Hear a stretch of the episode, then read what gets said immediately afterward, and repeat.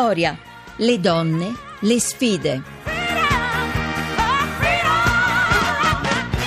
17.32 e 34 secondi, bentornati da Maria Teresa Lamberti, seconda parte di Vittoria e con noi questa settimana c'è Annalisa Monfrida, direttrice di Donna Moderna, buonasera, bentornata. Ciao, buon pomeriggio.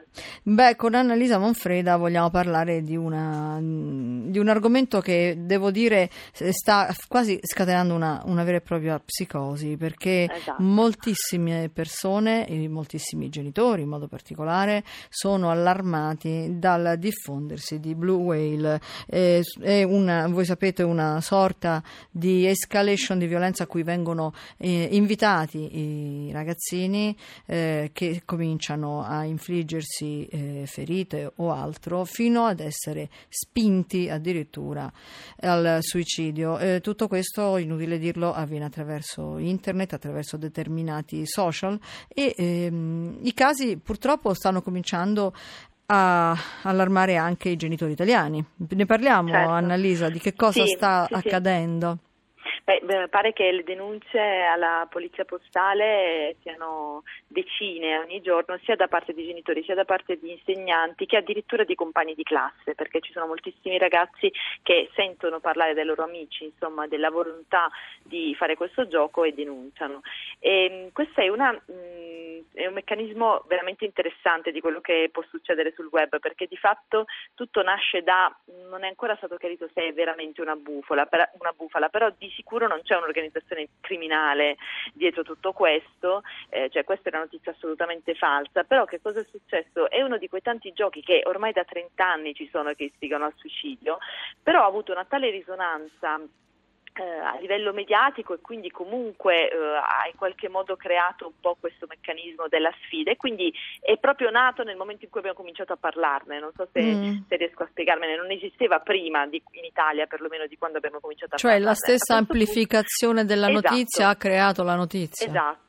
Questo però non bisogna, cioè, con questo non bisogna dire non bisognava parlarne, eh, perché chiaramente è sempre importante parlarne. Adesso so che tantissime scuole stanno facendo proprio laboratori in questi giorni, ho moltissimi insomma, figli di, di, amici, un po' quelli più grandicelli tra le medie e le superiori, e, e, nelle scuole se ne sta parlando tantissimo, ma è giusto farlo a questo ah, punto. Ah, assolutamente, però, forse esatto, andava anche fatto perché... prima, perché probabilmente esatto. questi ragazzi da soli di fronte ai loro cellulari, ai loro eh, video, eh, ai loro PC, e i loro tablet eh, dovrebbero avere una guida sicura e competente. Esatto, questo più in generale perché Blue Whale si è veramente creato nel momento in cui è diventato fenomeno mediatico, quindi mm. con il servizio delle Iene da quel momento in poi ci sono state le denunce, però la verità è che il self-cutting, cioè questo fenomeno di farsi del male, di ferirsi da soli, è una cosa che succede, che è fortissimamente diffusa in Italia. Noi siamo molto spaventati per il cyberbullismo, però quello riguarda l'8,5% dei ragazzi, invece il cutting, il farsi male, riguarda il 20% dei ragazzi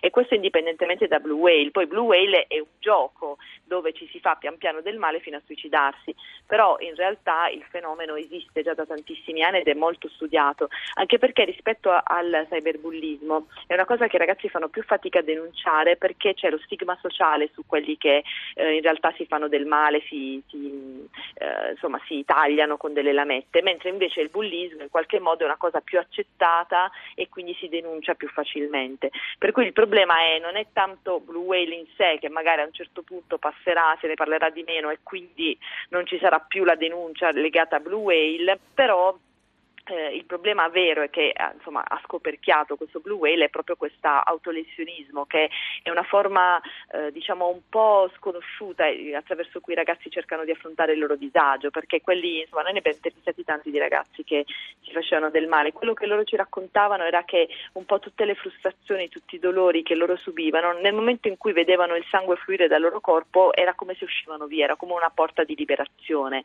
E molti psicoterapeuti ovviamente dicono attenzione attenzione perché questa è veramente l'anticamera poi del suicidio, indipendentemente dalla sfida e dal gioco. Beh, ma evidentemente bisogna davvero parlarne però e non solamente sì. raccontando i casi e non solamente parlando di genitori preoccupati, forse dovremmo, ripeto, sicuramente illustrare quali sono i reali rischi, sentire esatto. esperti di questi, del settore che non sono solo gli psicologi ma sono gli esperti della rete, il modo di, di rete, controllare sì. naturalmente la circolazione di queste, di queste certo. informazioni e di queste istigazioni vere e proprie. In effetti esatto. eh, so che quando sono state possibili insomma, le, i controlli, come quello che è accaduto nel caso di quella sì. ragazzina di Catania, e, e, uno dei suoi coetanei, che pare che fosse quello che l'aveva eh, istigata, è stato proprio denunciato per istigazione sì. al suicidio. È Però è, una, è un'ultima, diciamo, no? È un ultimo anello della catena anche sì, lui? è un ultimo anello della catena alla fine. Lui semplicemente, eh, anche lì è una forma di eh, disagio, anche di chi istiga,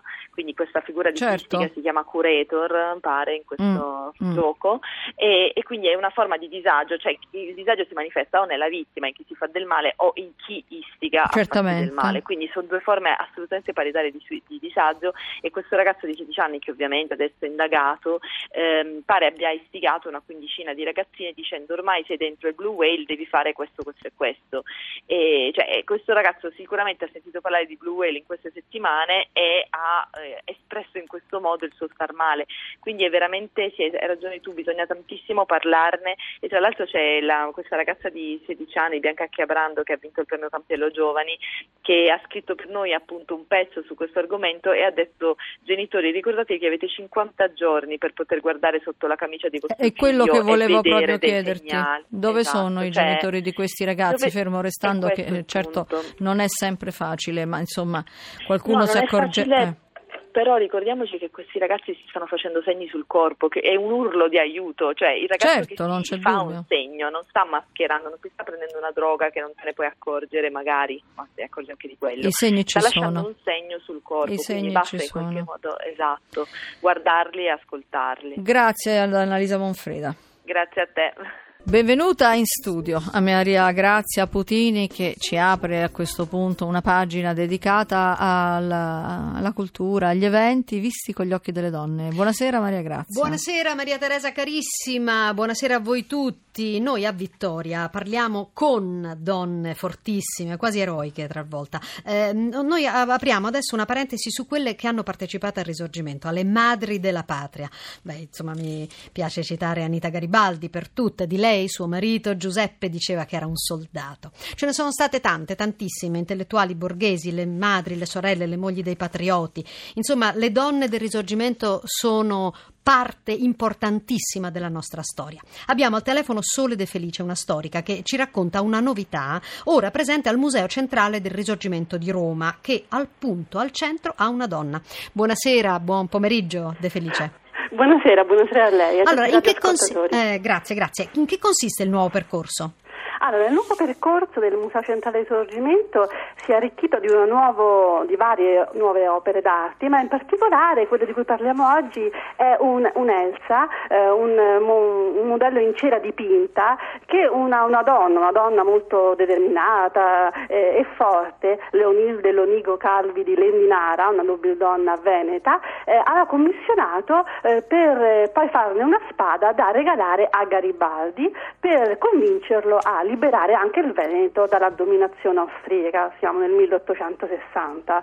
Lei era proprio a capo di un, di un comitato che è tutto un programma, il Comitato Rivoluzionario Femminile Veneto e, e, ha fatto fare questa Elsa, tra l'altro molto molto eh, bella, ricca, piena di, eh, diciamo, di figure. Eh, di però, però, poi, però, poi, non ce l'ha fatta, vero? Non ce l'ha fatta, ce fatta a, a, farne una spada intera.